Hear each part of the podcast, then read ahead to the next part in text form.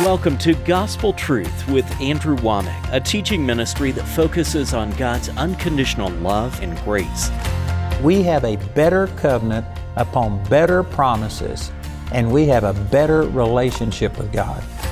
We were at such a desperate place that Andrew, it was like life. It was just life that was coming from the television. And every area in our life has been turned right side up. And now, here's Andrew. Welcome to our Tuesday's broadcast of the Gospel Truth. Today I'm continuing to teach about Elijah, things that we can learn from him, and I've got this teaching entitled Lessons from Elijah. This coming Friday is going to be my last day to offer these materials over our television program. So I encourage you to please go to the expense or the effort of getting these materials. You can also go to our website and you can get all of this teaching free of charge. It's right there on the web. I'm not trying to sell product. I'm trying to get the truth out to you because this truth has transformed my life. These are some of the most important things that God has taught me, and I've been sharing these things with you. And if you would receive it and learn at Elijah's expense, it would save you from making the same mistakes. So I've already taught on this now for over three weeks. I'm into my fourth and final week on this, and I've been in 1 Kings chapter 19 the last few days. This is where Elijah ran away from Jezebel, who threatened to kill him, and he was hundreds of miles away from the revival that he caused. It was God's power flowing through him, but the entire nation had fallen on their face and said, The Lord, He is the God. The Lord, He is the God. And they were ready to receive, and yet the man that God used to bring this great demonstration of God's power was afraid and running the other direction. And he became so depressed, he asked God to kill him and to take away his, his life. I explained why that was. He got to where he started trusting in his own ability and stepped out of being uh, dependent upon God. And the moment you do that, you're going to fail. And yet God didn't forsake him.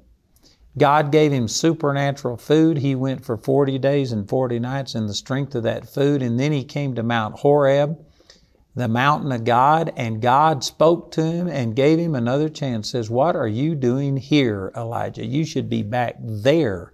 You should be there where the provision is, where the power of God is in demonstration, where all of the people are wanting a leader, someone to teach them and train them in the things of God. What are you doing here? And Elijah totally missed it. Instead of humbling himself and asking forgiveness, Instead, he began to brag about, I'm the only one, I'm the only one left serving you. And he knew it wasn't true. 1 Kings 18 13, Obadiah had told him that there was still a hundred prophets of the Lord that he had hidden in caves and he had been feeding them through this drought. He knew it wasn't true, but he was just going by what he felt. And man, I spent a lot of time talking against that. Letting feelings trump fact will destroy you. I have people come to me all the time and, and say, Well, so how do you feel about this? And I say, It doesn't matter how I feel about things. I'm going to do what God told me to do, whether I feel like doing it or not. That is super immature. And this goes contrary to our society today. But anyway, the Lord gave him a second chance. And he asked him again, What are you doing here, Elijah? And Elijah gave the exact same answer. You know, I made this point that if God lets you retake a test, it's because your answer the first time was wrong. You shouldn't give the same answer. And yet Elijah responded exactly the same, saying he was the only one. God told him, No, you aren't the only one. I have 7,000 people, including, you know, in addition to these hundred ministers that have been hidden by Obadiah in a cave, there were still thousands of people that hadn't bowed the knee. And Elijah knew better, but he was just going by his feelings. He answered wrong, and because of it, in a sense, I believe God says, All right, Elijah, I'm not going to force you to go back to where you should be, back there where the revival is. And God still loved him, and this man, Elijah, was able to still be used of God. He prophesied to Ahab. He ended a uh, famine that was in the city of Samaria when the Syrians surrounded them. I'm going to get to these verses later on. And eventually he was actually caught up into heaven and translated into heaven. He didn't die. So God still loved him. God used him, but he never did fulfill what God told him to do. Here's what the Lord said unto him. In verse 15, the Lord said unto him, Go, return on thy way to the wilderness of Damascus, and when thou comest, anoint Hazael to be king over Syria. Did you know there is nothing in Scripture that Elijah ever did this? On the contrary, in 2 Kings chapter 8, you find where Elisha anointed Hazael to be king over Syria. He wouldn't have done it if his predecessor, Elijah, had done what God told him to do. Then the second thing the Lord told him, he, he said um, in verse 16, And Jehu the son of Nimshi shalt thou anoint to be king over Israel. There is no indication in Scripture that Elijah ever did that. On the contrary, 2 Kings chapter 9, uh, Jehu was anointed by Elisha. Actually, Elisha sent one of his students, one of his servants, to go do it, but Elisha is the one who was responsible for it. Elisha wouldn't have anointed Jehu to be king if Elijah had done it. So here's God speaking to Elijah in this still small voice, an audible voice coming unto him, told him to do three things. The first two things Elijah just didn't do. He refused to do. We don't know all the reasons, but in previously in this chapter, he had asked God to kill him. He was willing to die. I believe now he was just wanting out of the ministry. He was wanting to quit the ministry. He was wanting to walk away from what God had called him to do. He failed God big time right here. This is not the right thing to do, and yet God still used him. Boy, there are so many lessons to learn in this. But you know what? There are ministers that have pastored churches that have messed up. Sometimes they get into sexual sins. Sometimes they misappropriate funds. And sometimes those people never recover from that. But I know one person in particular who is a personal friend of mine who he, he got into some trouble. He lost his church because of it, and he never was able to go back into the ministry, and yet he loved God. He would witness to anything that moved. He led people to the Lord, but the church wouldn't forgive him. He never could get back into the ministry. But I believe that he was restored, and God loved him, and God didn't forsake him, and God still used him. Sometimes people are more unforgiving than what God is, but this shows that God still stuck with Elijah, even though Elijah failed so badly in these instances. The third thing that the Lord told Elijah to do, in verse 16 it says, And Jehu the son of Nimshi shalt thou anoint to be king over Israel, and Elisha the son of Shaphat of Abel Meholah shalt thou anoint to be prophet in thy room. Basically, all right, Elijah, I'm going to replace you. I'm going to have to raise up somebody else to fulfill what I called you to do. Did you know that there are eight times in the book in the Bible right here that Elijah did miracles. Elisha did 16 miracles. He asked for a double portion, and he fulfilled some of these things, such as anointing Hazael and Jehu to be king. God had to raise up Elisha to fulfill what he called Elijah to do. I believe that this happens more often than what we're probably realizing, that people only follow the Lord to a degree and then they kind of hit a plateau and they get lazy, they get content, and they don't continue to press in. And God has to raise up somebody else to fulfill the call that He's placed on their life. Boy, my prayer to God is that I'm going to follow God and submit to God, and that everything that God wants to accomplish through me, I'm going to get it done. I'm not going to have to have somebody else come along and take my place. That's my desire. And so, anyway, he told uh, Elijah to do these three things, he only anointed Elisha as his replacement. That's the only thing he did out of these three. In verse 19 it says, So he departed thence and found Elisha the son of Shaphat, who was plowing with twelve yoke of oxen before him, and he with the twelfth. And Elijah passed by him and cast his mantle upon him, and he left the oxen and ran after Elijah and said, Let me, I pray thee, kiss my father and my mother, and then I will follow thee. And he said unto him, Go back again, for what have I done to thee? And he returned back from him, and took a yoke of oxen, and slew them, and boiled their flesh with the instruments of the oxen, and gave unto the people, and they did eat. Then he arose and went after Elijah, and ministered unto him. You know, this doesn't totally compute with us today because this you know, a lot of this was their customs. And uh, we wonder about what does this mean that he cast his mantle or his cloak upon Elijah? What does that mean? Well, to us, it may not mean anything, but it is very obvious that God told Elisha to go separate Elijah, Elisha unto the ministry, and that this casting his mantle upon him was Elijah doing that. And I believe that Elisha knew exactly what this was. Either this was the custom of the day or something, but this communicated unto Elisha, and he knew exactly. He ran after Elijah and says, Let me go back and kiss my father and mother, and then I'll follow you. He knew that this was Elijah calling Elisha to follow him and to come into the ministry and to be a prophet after uh, Elisha, after Elijah had left. So he knew exactly what was going on. Now, this is important that you understand this, and I mentioned this briefly on yesterday's program, but I don't think that there was a single person in the nation of Israel who didn't know about the uh, contest that Elijah had with the prophets of Baal and how that fire fell from heaven and that the entire nation fell on their face saying, The Lord, He is the God. It's possible that Elisha was actually there and a part of it, but if he wasn't there, he certainly heard about it and I also believe, based on so many things I could share with you, that God doesn't just call somebody, you know, through a prophecy or through somebody coming by and calling you into the ministry unless it's a confirmation of what He's already been speaking in your heart.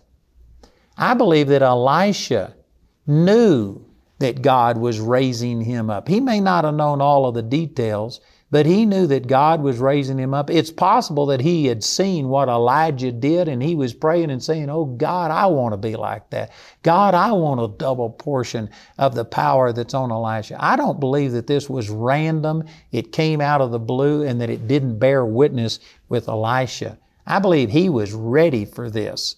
And so when Elijah cast his mantle upon him, which was clearly understood as being a call into the ministry to come with me and to be a prophet, then Elisha ran after him. But look at this. He said, Let me kiss my father and my mother, and then I will follow thee. You know, in Luke chapter 9 and in verse 62, Jesus was talking to some people and they said, Well, let me go bury the dead and then I'll follow you. And he said, Let the dead uh, bury the dead. And then another says, Let me go bid my father and mother farewell. And he says, He that puts his hand to the plow and looks back isn't fit for the kingdom of God. And so the point that Jesus was making is that you have to make a commitment to follow Him above everything else, above human relationships, above anything. And I believe that that would hold true here. And I believe that when Elijah said unto him, Go back again, what have I done unto you? Again, Elijah at this point had an attitude. He had already been asking God to kill him. He had uh, wanted to just quit and give up, and I believe that that's the reason that when the Lord told him to go anoint his replacement, he went straight out and cast the mantle over this. But he, he had this attitude like, I don't care. You can go do what you want to. I don't care what you do. He basically was giving up. He basically was removing himself from the ministry. Now, that didn't last because God used him and spoke to him, and he eventually was caught up into heaven in a whirlwind. And I believe that Elijah did recover from this. But at this time, he was basically just telling Elisha, You can do whatever you want to. I don't care what you do. He wasn't going to try and coerce Elisha into following him. And I believe that Elisha got the message. It never does mention that he went back and kissed his father and mother and said goodbye to him. It says that he went back and he took the yoke of oxen that he had been plowing with, and he took the yoke and the wooden instruments that he was using, and he used them for a fire.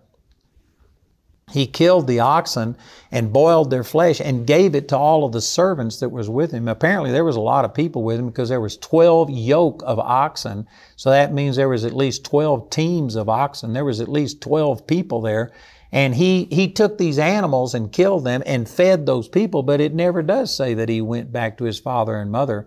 I believe what he was doing was basically he got the message that you know what, you can't put your hand to the plow and look back, you aren't fit. In other words, you need to totally commit yourself. And what he did was go back and kill the animals that he was using to make a living. This is how he plowed the field. This is how he, uh, you know, uh, planted his crops and took care of things. And he basically just went back and burnt his bridges behind him, and he came and he followed Elisha and stuck to him.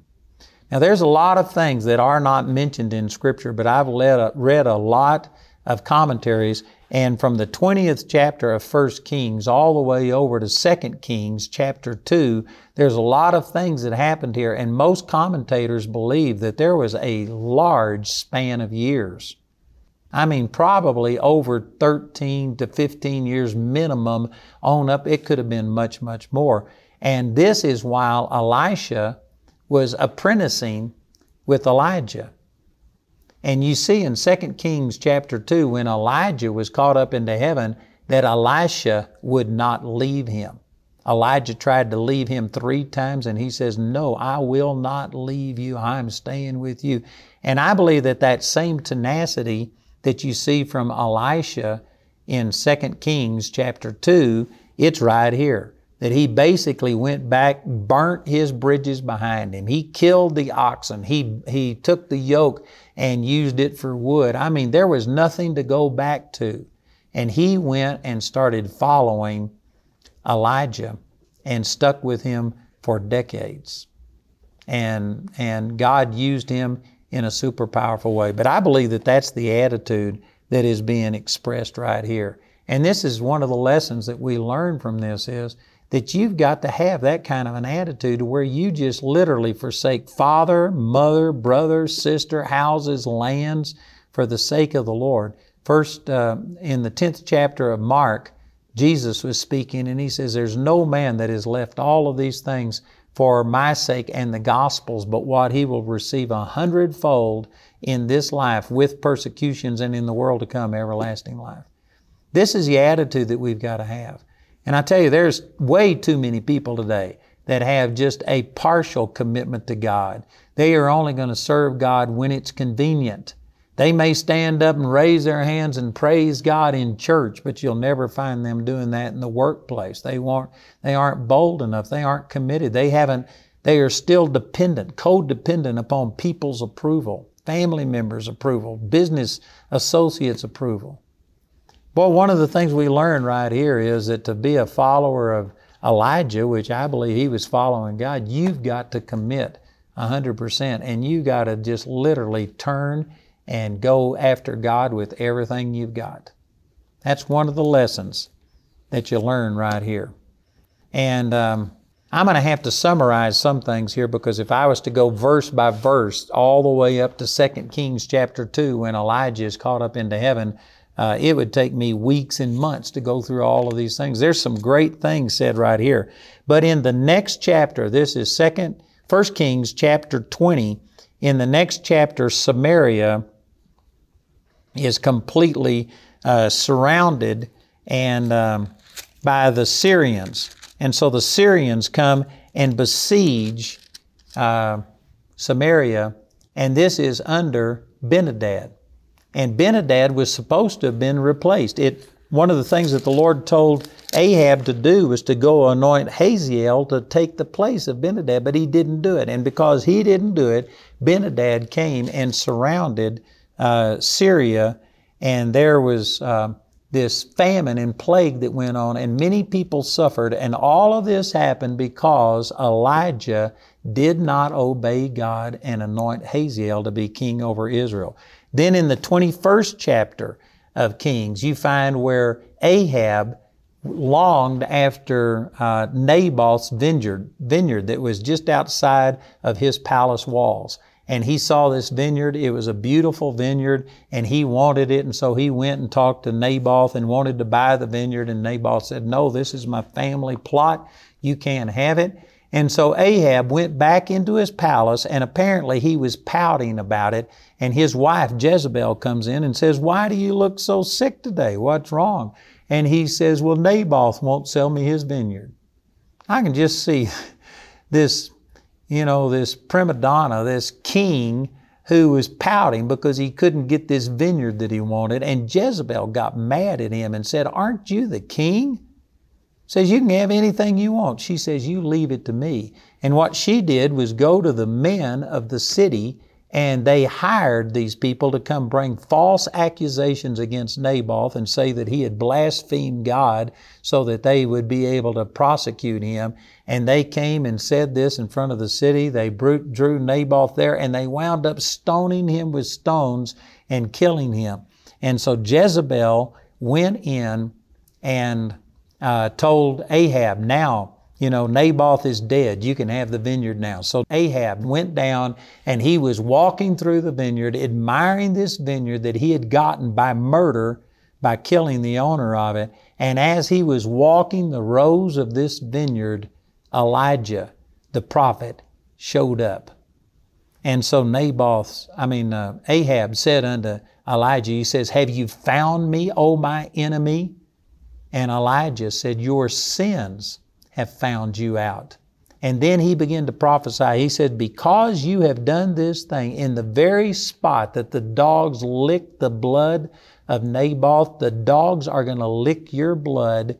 And Jezebel, the dogs are going to eat her in the portions of Jezreel because of her part in this thing. And he delivered this prophecy over Ahab.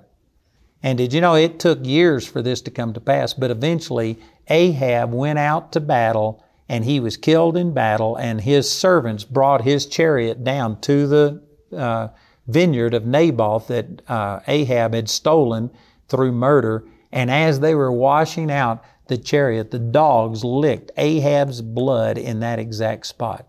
And it was many years later, after Jehu became king, and this was Elisha, Elijah's replacement, anointed Jehu to be king. Jehu came to the palace in Jezreel, and as he rode in, uh, Jezebel painted her face up, and she looked out a window and yelled some insults towards uh, Jehu. And Jehu said, Who's on the Lord's side?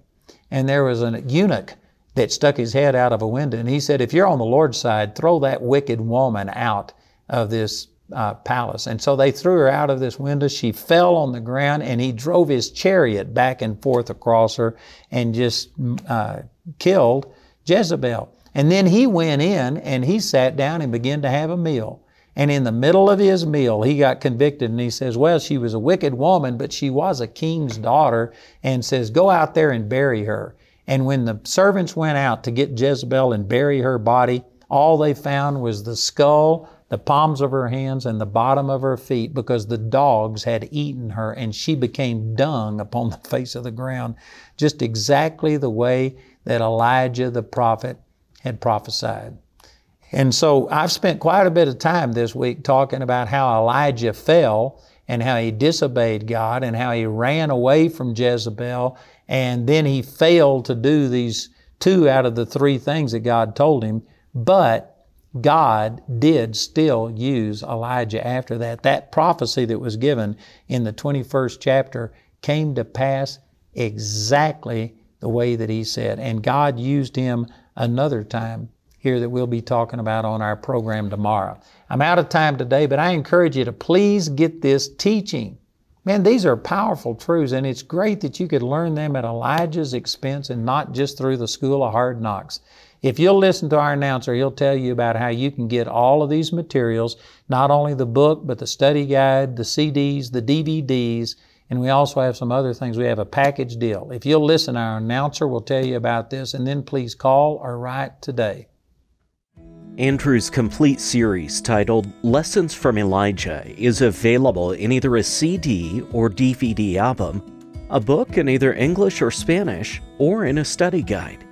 Each of these valuable resources is available for a gift of any amount when you write or call. You can get these products as part of the Lessons package, which includes two books Lessons from Elijah and Lessons from David, and three albums in your choice of either CD or DVD Lessons from Elijah, Lessons from David, and Lessons from Joseph.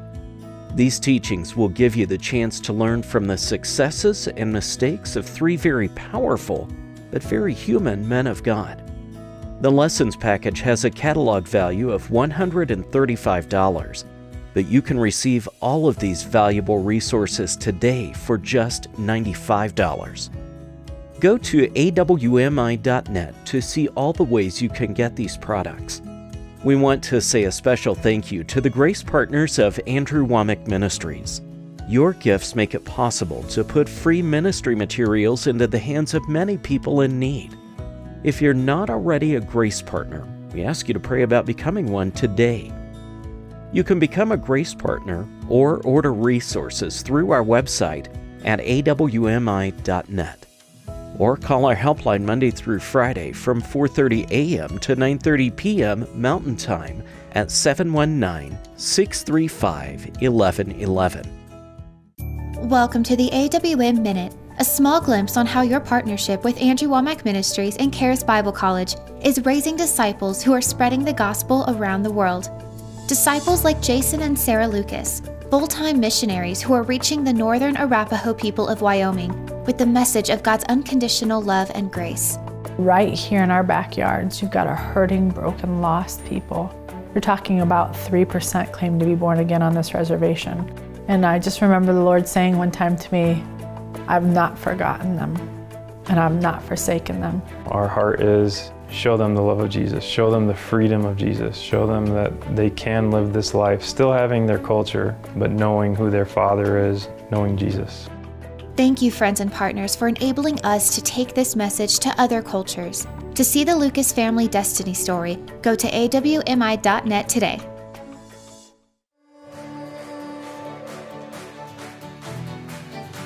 Before you were even formed in your mother's womb, God already had determined a purpose for your life, a God given purpose.